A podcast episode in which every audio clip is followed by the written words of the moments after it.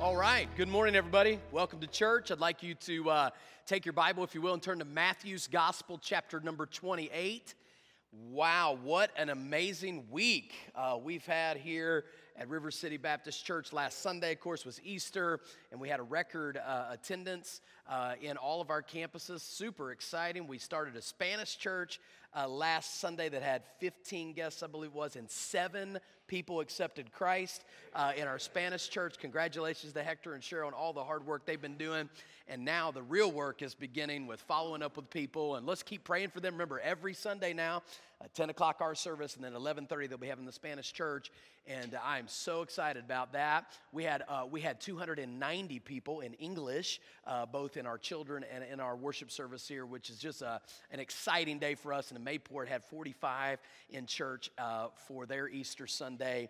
And so when you put it all together, it was just a spectacular day. Now, I know I am well aware that numerical bodies do not make a church. I know that, okay? But it is also very exciting to see more people coming, more people hearing, more people being saved. We'll baptize at the end of this service. And I've been talking to people this week that accepted Christ at our Easter service. And it's just a really, really great time to be here. So just kind of get geared up because some great and exciting days are ahead. Also, we're going to be in Matthew 28 today, and this has been a little bittersweet for me, but next Sunday will be my last message in the Life of Christ series. It almost took us 3 years to get through.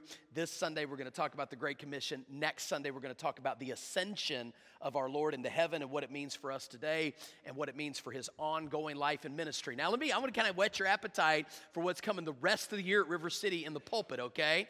And there's 2 things that are happening that are going to take us all the way from basically May all the way through Christmas. And that is, first of all, this summer, we're going to be doing a study on the minor prophets, okay? Now, the minor prophets are those books in the back of the Old Testament that you know nothing about, okay, for the most part. Okay, now, many of you maybe have taken a class or studied them. A lot of times you're reading them out, you know, Hosea, Joel, Amos, Obadiah, and Nahum, and Habakkuk. That's not a cuss word, okay?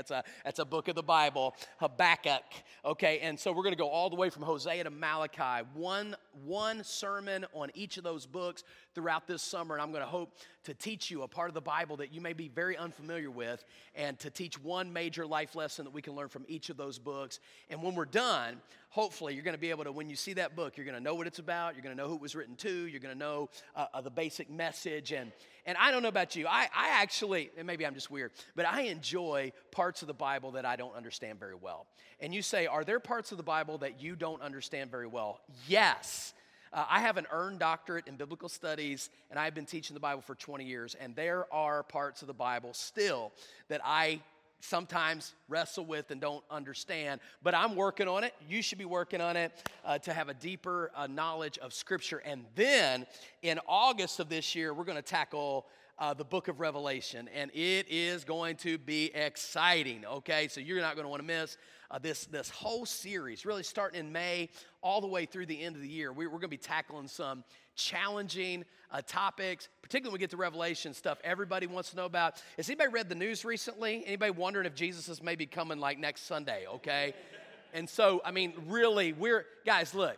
We're living on the edge of the end times. You have to believe that. And if you don't know anything about it, I invite you to come over that series. We're going to be looking at the very last book of the Bible and what the Bible says is going to happen when it's all said and done. Okay, here's the good news. Jesus knows the end of the story. Jesus wrote the end of the story, and Jesus wins in the end of the story. So it's actually a very encouraging study, but I know many people are intrigued by that. So hang with me here. We're going to do this message. We're going to finish next week, and then we're going to jump right into Hosea on April 30th, and we're just going to keep on rolling, okay? And it's exciting times. All right, so Matthew chapter 28. We're going to begin our reading in verse number 18. And Jesus came and spoke to them, saying, all authority has been given to me in heaven and on earth. Go therefore and make disciples of all the nations, baptizing them in the name of the Father and of the Son and of the Holy Spirit, teaching them to observe all things that I have commanded you. And lo, I am with you always, even to the end of the age. Amen. This is God's word. I want to preach to you this morning on this subject, the church on a mission. The church on a mission. These are essentially the final words of Jesus to his disciples.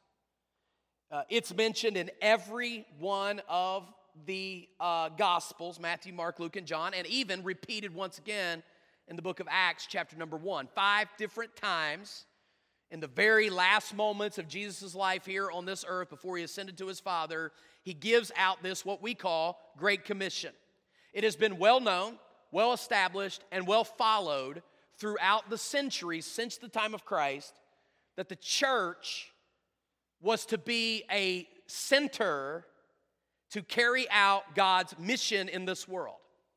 And God's mission in this world, very plainly, is to make disciples of all peoples and all nations for all times. That we would go and proclaim the gospel of Jesus Christ to every creature, and that people would begin following Jesus Christ, then we would baptize them and mark them as disciples, and then we would start teaching them how to follow Jesus with the rest of their lives. That's why we're here. This is an absolute crystal clear commission that came from God. Obviously, the apostles clearly understood this because that's exactly what they did. You read the book of Acts, and they carried out this commission with their whole lives. And now we come into the 21st century where, as history has proven, as the church goes, the church starts as a mission, and it becomes a movement. And then, unfortunately, it becomes a monument. And then, ultimately, it becomes a mausoleum. Because churches can, if they're not careful, have a shelf life. Now the church, capital C, does not have a church life, a shelf life. Jesus said, I will build my church. He is going to continue to advance his church throughout the ages until he comes. The question is River City Baptist Church still going to be on the front line with Jesus, advancing the gospel when he does come? Several years ago, in the 1940s, the United States proposed a new ship called the SS United States.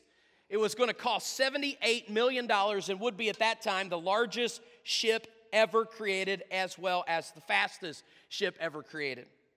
The plan was to use this ship predominantly as a troop carrier, carrying upwards of 10,000 soldiers into battle at a time.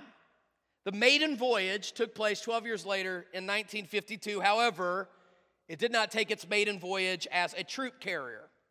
Rather, it served as a luxury liner transporting wealthy commuters between the continents, and did that until 1969. For 17 years, this boat operated, carrying people, but not operated as it was originally intended. And since 1996, that ship has been docked on the Delaware River just outside of Philadelphia, Pennsylvania. And every time I preach in the Philadelphia area, I see the ship as I drive up Interstate 95 from the south of the city where the airport is. It is a testament to what happens when ships or churches do not follow original intent. Can I remind you this morning that the church of Jesus Christ is not a luxury liner. It is a troop carrier.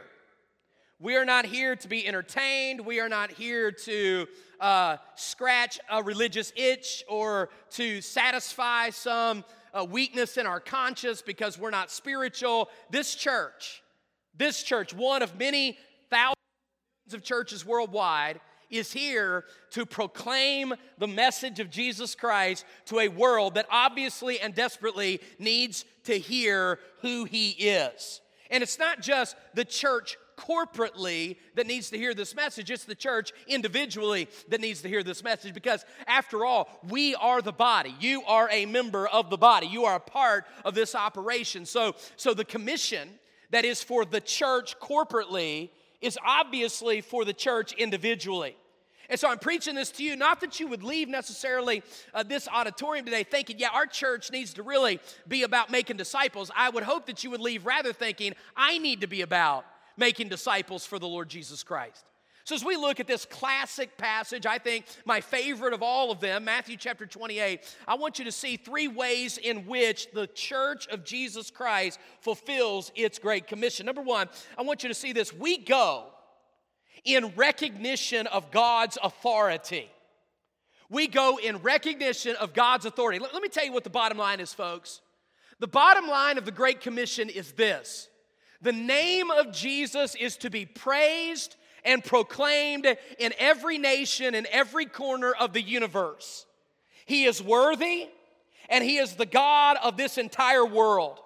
And because He is, His name should be propagated and made big in every place because He is worthy of it all. And in verse number 18, Jesus declares this to us when He says, "All authority has been given to me." Jesus says all authority, meaning every bit of the authority. As someone once wisely said, if Jesus is not Lord of all, He is not Lord at all. Jesus Christ is the Lord of all the earth. The word authority is not just power, because that's a very specific word. In fact, if you use an older translation of the Bible, you'll see the word power there. And it's a great word, but it's not exactly the meaning of what is being said here. Authority is a much better word that is chosen. Power means ability. Authority means jurisdiction with the ability. So power is what God can do. Authority is God's right to exercise what He can do. It's one thing to have power. It's another thing to have authority to exercise your power as you wish and where you wish. Similar to an authority in a football or basketball game, a referee who, although the players have the power, the referees have the authority. And what we learn here in this text is that Jesus has authority over all the earth. All authority, watch this, has been given to me in heaven and on earth. There is not a place in the universe or the heavens over the universe where Jesus Christ does not rule and reign. He is the authority of it all. And Matthew's been building a case for the authority of Jesus all through his book. For instance, in Matthew chapter 7, verse 29, they recognized him as one who taught as having authority. In Matthew's gospel, chapter 8 and verse 13, he is in this encounter with the centurion, the man who was a ruler over 100 soldiers in the Roman army. And Jesus, he comes to Jesus and says, my son needs to be healed. And Jesus says, I will come to your house and heal your son. And the man says, you don't need to come. All you need to do is say the word. And then he made this statement. He said, because I'm a man that has authority. And I say to this person do this, and this person do this, and this person do this, and they do it. And Jesus then marvels and said, I have not seen such great faith in all of Israel. What was Jesus actually saying there? He was saying, you get it. You get that I have authority over everything. I don't even need to come to your house and touch that boy because I have authority over every creature and every place and all times, and I can cast out demons and I can raise the dead because I have all power. In fact, in Matthew chapter 10, verse number 1, Jesus actually deputizes his own disciples and gives them authority to heal sicknesses and cast out demons. Isn't that amazing? Not only does Jesus have authority, but has so much authority that he can deputize his men and women to exercise that authority in the preaching of the gospel. Now, folks, let me say this. How could Jesus make such a claim here in verse number 18? And the answer is this. He can make this claim with authority because of what has just happened. I mean, what did we look at just last Sunday? We looked at his resurrection from the dead. Now, listen, the one who kicked out the ends of his grave and walked out alive after 3 days, conquering death, conquering hell, securing eternal life for the entire universe, says to all of us, I have all authority. Now, if he was still lying in a tomb or bandaged up in a hospital somewhere, he would not be able to say that. But because he defeated death, he can say, I have all authority. The greatest proof that he is allowed to have this authority is that he was alive to make the claim. Now, I've been doing some interesting studies over the last few weeks, some of it unrelated to the church. Just I teach some Bible college classes, and just I've in a kind of a fresh way been studying some Old Testament history. Now, this may not be the most exciting thing to you, but it is to me, so bother me while I share it with you, okay? So in the Old Testament, what happens at the end of the actual story, that what we call the narrative, is two major things happen. The northern tribes of Israel get deported into Assyrian captivity. The southern tribes of Judah get deported into Babylonian captivity. And then you start seeing what we call post-exile books. Just please hang with me. I'm going somewhere, okay? Books of the Bible that occur after that happens, which are like Ezra, Nehemiah, and Esther. And then there's several prophets like Malachi, Haggai, Zechariah that fit into this whole story. And basically what you see is you see what happens when God, watch this, when God allowed a kingdom like Nebuchadnezzar and the Babylonians to enter in, keyword, allowed. God allowed the Babylonians to take over Israel and to deport them, right? And then you pick up the story in Daniel. Daniel is quickly becoming one of my very favorite books, and it's not because of the lion's den. I mean, that's a cool story, and so is Daniel chapter 3. But do you want to know what the main message of Daniel is? The main message of Daniel is this: God is in charge of this entire universe. And you want to know how he does it? He does it several ways through the book of Daniel. For instance, in Daniel chapter 2, Nebuchadnezzar has a dream of a big giant statue. You know, it's got a head of this and a chest of this and a trunk of this and feet of this. And Nebuchadnezzar cannot figure out the dream. He doesn't even know what his dream was. He was going to come in and interpret the dream. And then he tells Daniel, or Daniel tells him what the dream is. Nebuchadnezzar, you're the great king. You're the head here. You're in charge of the universe. And he even tells him in Daniel chapter 2, the king of all kings allowed you to be king. And then he says this, then the chest here is the Persian kingdom. They've not come yet, but they're getting ready to come. In fact, they do come in Daniel chapter 5, and they destroy the city of Babylon, and they take over for the Babylonian kingdom. And then he says, after them, there's going to be another kingdom, and that's going to be the Grecian kingdom. You ever heard of Alexander the Great? Yeah, he's talked about in the Old Testament, even though he's never written about in the Old Testament. And did you know before Alexander the Great ever ruled this world, God told Daniel to tell Nebuchadnezzar, there's coming a guy named Alexander the Great, and he's going to rule the world 3 kingdoms after you're gone. And then he said this, and there's going to be a 4th kingdom. That 4th kingdom is going to be the Roman Empire. And during the Roman Empire, there's going to be the one, come on, the one that's going to come into the Roman Empire, and he's going to destroy this entire statute. That person is, of course, the Lord Jesus Christ. Somebody better help me up here. I'm starting to feel warm up here today, okay? What is happening here? He's saying, look, you're a king, Nebuchadnezzar. You're a great king, in fact, but you're going down. I set you up, and you're going down. Then there's going to come Cyrus, king of Persia, and he's going to be a great king, but I'm going to set him up, and I'm going to tear him down. Then there's going to come Alexander the Great, and he's going to be like the greatest king of all, but he's just a puppet because I'm going to set him up, and I'm going to tear him down. And then there's going to come Rome, and Rome is going to have Caesar, but I'm going to set Caesar up, and I'm going to tear Caesar down, because at the end of the day, there's only one king, and it's King Jesus, and he rules over it all. That's why it says in Daniel chapter 2, in verse number 37, to whom the God of heaven has given you your kingdom. That's why in Daniel chapter 4, verse 17, it says, to the end that the living may know that the Most High God rules the kingdoms of men. Come on.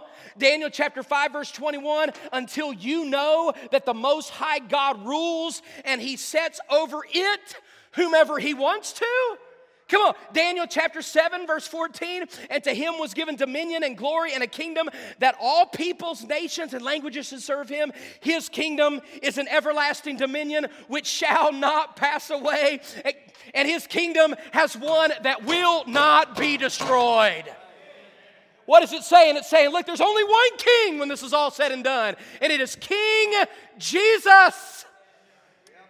And you say, well, it sure doesn't look like he's king right now. And you know what? In some ways, it doesn't. Pastor Hector sent me this encouraging text message last night. I think he was just trying to fire me up.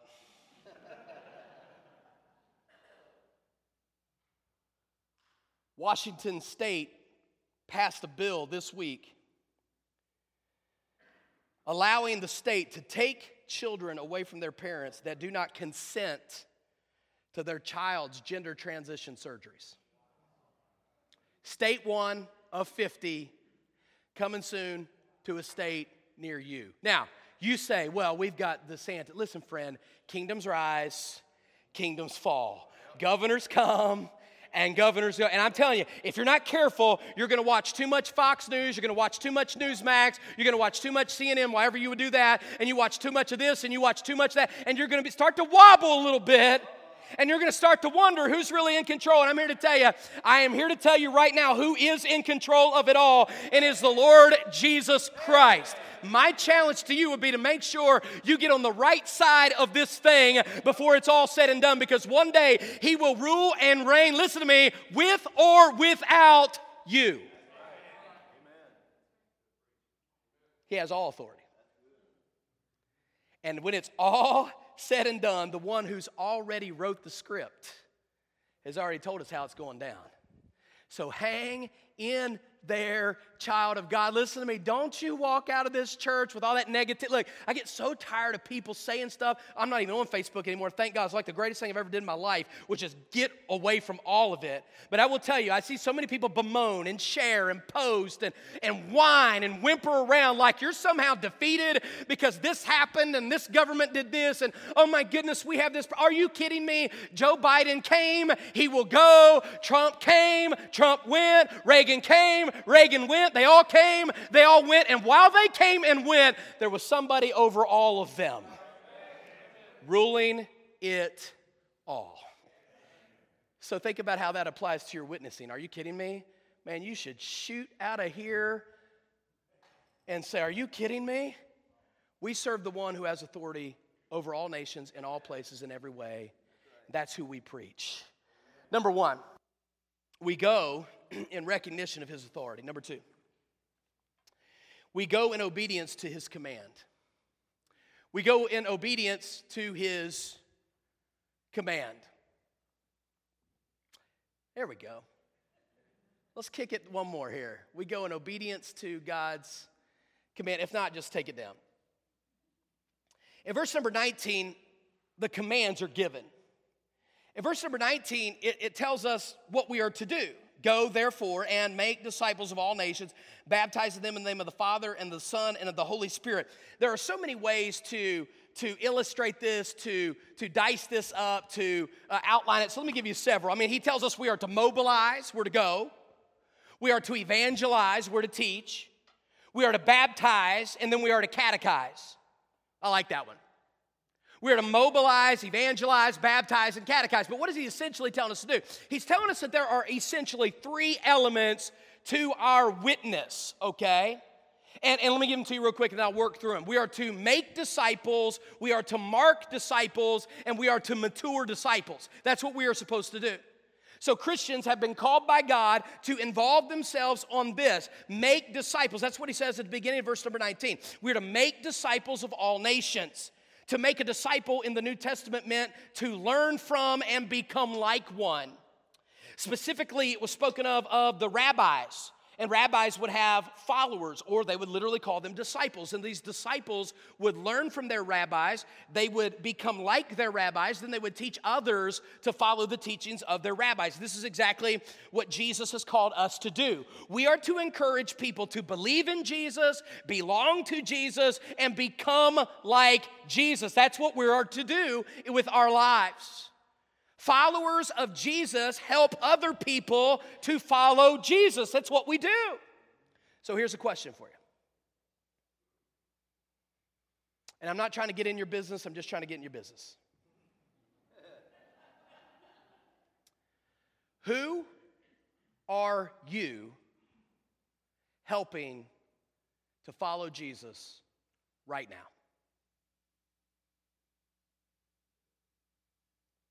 Is there any, could you name any single person? I'm not saying you have a little neighborhood Bible study with all your already Christian friends. Who are you right now working on, praying for, talking to, sharing with, guiding along that they will also follow Jesus? Now, I want to get real personal real quick. Please just let me say this, and I understand the spirit in which I say it. I say it to myself. If you are not making disciples, please listen very carefully. There are only two possible explanations, and I hope you will all take this to heart. One, you are not a disciple. Period. End of the story. You're just not one. Or two, at best, you're a disobedient one. I mean, there's no other way to dice this, guys. I'd like to be nicer. I'd like to be a little more encouraging about this, but it's kind of like You're either doing it or you're not. And if you're not, guys, we have got to make disciples a priority in our lives. There's no other way to look at it. Who am I praying for? Who am I witnessing to? Who am I inviting? Who am I nurturing? Who am I having coffee with? Who am I answering questions for? Who am I helping become more like Jesus Christ? And if I'm still scratching my head 3 or 4 minutes into this little discourse, then that's a real problem, guys. It's a problem if you're a teenager in this room. It's a problem if you're the oldest person in this room. It's a problem for everybody in between. We should be making disciples. And then we should be marking disciples. He says here, not only should you teach all nations, you should also, watch this, baptize them in the name of the Father and Son and the Holy Spirit. After a person is saved, this is an order here. Do not miss this. This is a divine order. Once a person has accepted Jesus Christ as their Savior, then, T-H-E-N, after that, they are to be baptized. Now listen very carefully. I know there are people out there, and this is a very, quote unquote, quasi-religious city. Almost every, there is virtually not been an adult that I have not talked to personally about their faith in God. Listen. That has not said to me something very similar to this. I was baptized when I was a kid. Guys, if you got baptized as a child, that's really good if you got baptized as a child after you accepted Jesus Christ as your Savior. Otherwise, you took a bath. Because being baptized doesn't save you. And I believe there are men and women, even perhaps in this very room right here where I am preaching today, that you are actually looking to some baptism as the reason you think you're going to heaven. Baptism has never, will never save anyone. Baptism is what you do to display to the universe that you have already accepted Jesus Christ. It's a testimony. It's a witness. So what do we believe about baptism? We believe baptism is creedal, meaning we believe baptism happens upon somebody's profession of faith in Jesus Christ. That's why after the service today, we'll baptize a young lady who got saved last Sunday at this church, and I'm thankful for that. Praise God for that. She is saying today, when she comes to get baptized, I'm not getting saved today. I've already been saved. I'm just now confessing to my church and to my Lord and to my family and friends that I have been saved. It's called creedal baptism. It's also communal baptism, meaning we believe that baptism takes place in the community of faith, the church. We believe that it is public. We believe that it is in a gathering. We do not go out in private and baptize people in their backyards in their pool where there's nobody to give a witness to. Friends, to get baptized means you are sharing a testimony to God and through the church and for friends and family that I have decided to follow Jesus and there's no turning back.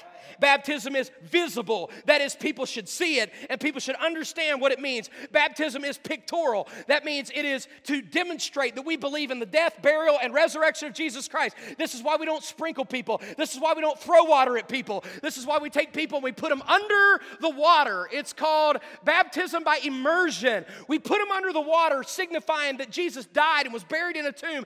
And then, come on, then we pick them up out of the water just like Jesus was raised up out of the grave the third day. That's why we baptize. It is absolutely critical to the mission of any church. And folks, I've been in churches where there are Christmas decorations filling up one's shoes baptistries, and it is an absolute atrocity. It is not supposed to be the way that it is. It's supposed to be regular and ongoing. When a church is on mission, when a church is reaching people for Christ, people are going to come and get baptized because that's what you do after you get saved. Right. And if you've never been baptized, friend, I'm baptizing today. Just jump on in with us. I got a towel for you. There is no reason to not be baptized if you have become a follower of Jesus Christ. And then we are to mature disciples. We are to teach, watch this, teach them all the things that Jesus taught us. Now, I know that there's challenges out there with people and subjects of legalism and stuff like this. Let me tell you one thing you don't have to even question. If Jesus taught it to his disciples, we should absolutely be living it. And I would go so far to even say that the purpose of the epistles is to explain and further detail what Jesus taught the apostles. And so when you start with the words of Jesus and you go through the epistles, you are seeing, okay, the scope of obedience and discipleship that God definitely wants you to follow. This is not a lecture on Old Testament theology, and so I'm not going to take time to do it, but just suffice it to say, there is a clear path of Jesus in discipleship, and it definitely begins with the words of Jesus, just like verse 19 says, and I believe it carries through the New Testament, and I believe things that took place in the Old Testament either pictured Jesus or were fulfilled in Jesus or were actualized in Jesus, and so we don't go back and follow Old Testament laws for sake of sanctification. We now follow the words of Jesus and all the fulfillment of everything that happened in the Old Testament, and then we carry it through in the epistles, and we follow what Jesus intends us to follow. So argue that all you want to, friend, but here's what I know. Obeying Jesus is not legalism. Well, the amens died out now. You know what's interesting about this sermon? There's been a couple times the word obedience is getting thrown out there, and people get tight-lipped about that. People struggle about that. There's nothing to struggle with, friends. We are followers of Jesus, which means he leads, you follow. Not you lead, he follows. And if he's not Lord, then you won't follow him. Do you think our goal in this church is to see people get baptized and to sign some card or baptismal certificate, and that's the end of the story for them? No, that's just the beginning. Now we begin to teach and we begin to encourage what it means to mature in your faith. And there's so many of you I'm looking at and just rejoicing even as I look at you at the progress of your faith and the advancement of what God has done in your life and how he's taken you from that moment of salvation and baptism. I'm looking at Liz over there, and I'm looking at so many of you that have come to Christ in this church, and you've been baptized. I was just talking to Dave just this morning, right before church, and he was telling me about how God has so transformed him since just a few years ago when he got saved. The first time I met this guy right here, some of you are new, so just bother me for a second. This guy right here on the third, the first time I ever met him in my life, he looked at me and said, "I just want you to know, preacher, I'm never going to get baptized in that baptistry." Like, well, good to meet you too, Dave. And then his wife kept praying for him, kept witnessing to him, and it wasn't too long before Dave accepted Jesus Christ, followed in baptism, and has literally his life transformed by his own testimony before the church. That's what happens. That's what happens. You get saved, you get baptized, and then you grow in your faith, and Jesus changes your life. And he does not change your life existentially. He does not change your life out there in some theoretical world where you sit around sipping coffee talking about all these deep things. He changes your life with leather boots and jeans and Carhartt shirts on as you go out and follow him and allow him to do the work of God in your heart. That's how this happens. So let's follow Jesus and let's teach others to do the same. The final thing we see is this. We not only go in obedience to his command, we finally go in assurance of his presence. Verse number 20, teaching them to observe all things, whatever that I have commanded you. I love this. And lo, I am with you always, even to the end of the age. There is our great encouragement and motivation to continue to go. Jesus has left us with a job, but he has not left us alone. How can you go out and share the gospel and serve God in difficult days like this? You do it because you know God is with you. In the most direct, clear, personal way, he's not just with us generally, he's actually with you. And when you go to share the gospel with people, you can be assured of his promised presence because he said he's going to go with you. I remember several years ago, my son Brent went on his first trip with me out of town, and I've tried over the years to, as school allows and as time allows, and you know, to take the kids, especially the older ones so far, on various trips. And these kids have been everywhere and got to do all kinds of cool things. But Brent was about 3, and I thought, okay, I think he can handle a trip with me. I'm talking about like get on an airplane, flying, all that. And I lived in Los Angeles, California at the time. And so that day came, and of course, I did not tell Brent 1 minute before I had to. Because if you say things like, "Hey, buddy, we're going to go on a trip next week," he's going to ask you every 13 seconds. You know, so I didn't tell him till that day. It was a Saturday morning, and we'd already had his little. I think it was a Cars backpack, a rolling Cars backpack. We'd already had it packed, ready to go. I went into his bedroom that morning. I said, "Hey, buddy, guess what? This week, you're going with me. And he was pumped. He jumped out of bed. We jumped in the truck. Angie actually was with me because, I don't know if, maybe Adrian was there too. I don't remember. But Angie was there. She basically dropped us off at the airport. And we stopped off at Starbucks on the way down to get a coffee. And we're pulling around, ordered the coffee drink, pulled up to the window. Brent is sitting right directly behind me in his car seat. And the windows are down. We're just kind of talking. And the Starbucks guy leans out the window, takes my card, and looks right at Brent and goes, "Hey, bud, what are you doing today?" And he looks right at him and goes, "I'm flying with my dad." And he was so excited. And then the guy took my card and looked at Brent and said, "Where are you going?" And I'll never forget this because I am, you know how it is, you're watching the guy talk to your son. I'm looking in the rearview mirror, watching his reactions. I look in the rearview mirror, and when the guy said, "Where are you going?" he was looking at the guy, and as soon as he asked it, he just went, and he looked right at me with a very serious, all of a sudden it was all serious. It was like, "Oh, I have no idea. I don't know where I'm going." So I looked in the mirror, I said, "Hey, buddy, today we're going to Atlanta." So he looked over and said, "We're going to Atlanta." And he looked back at me and I said, "Yeah, we're going to go to the aquarium when we get to Atlanta."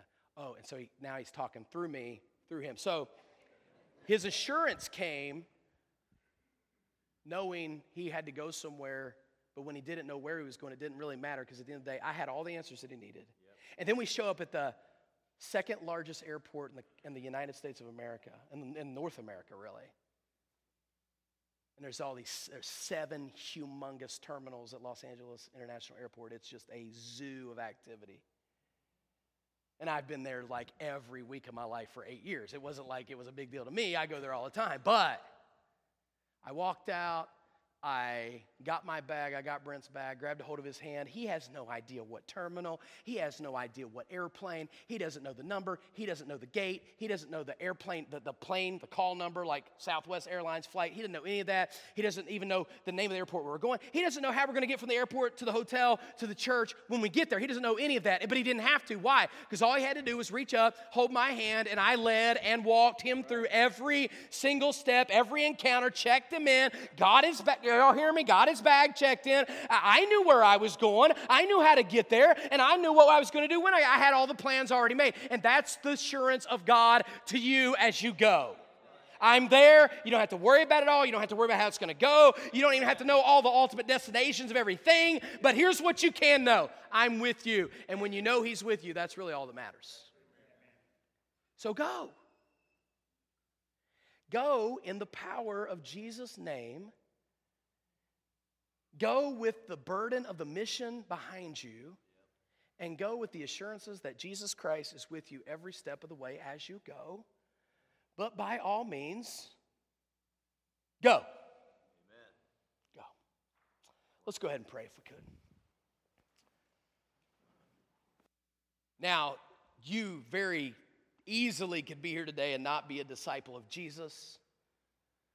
I understand that. I recognize there are people that walk in these doors every week that may not know him as Savior. That's why we're here. We want to, first of all, help you become a follower of Jesus Christ.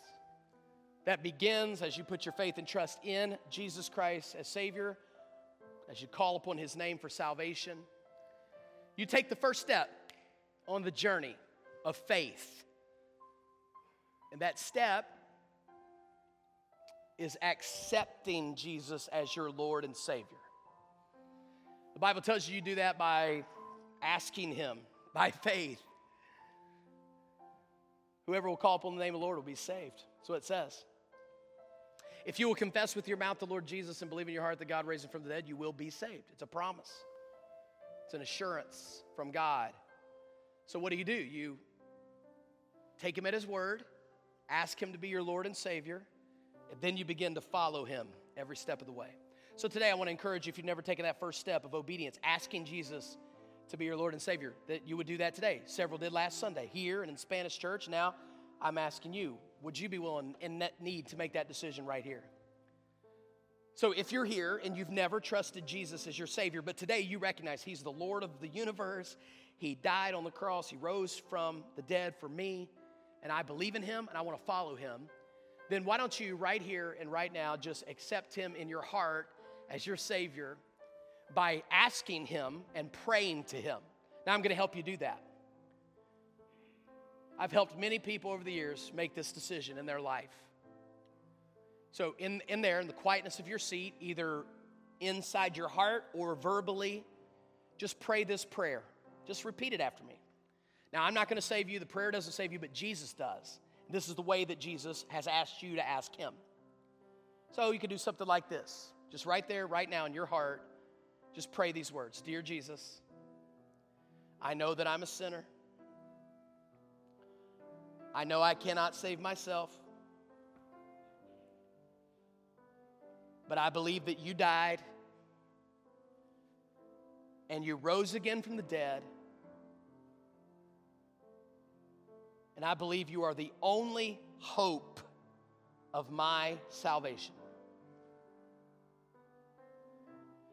Thank you for loving me. Help me never to be ashamed of you.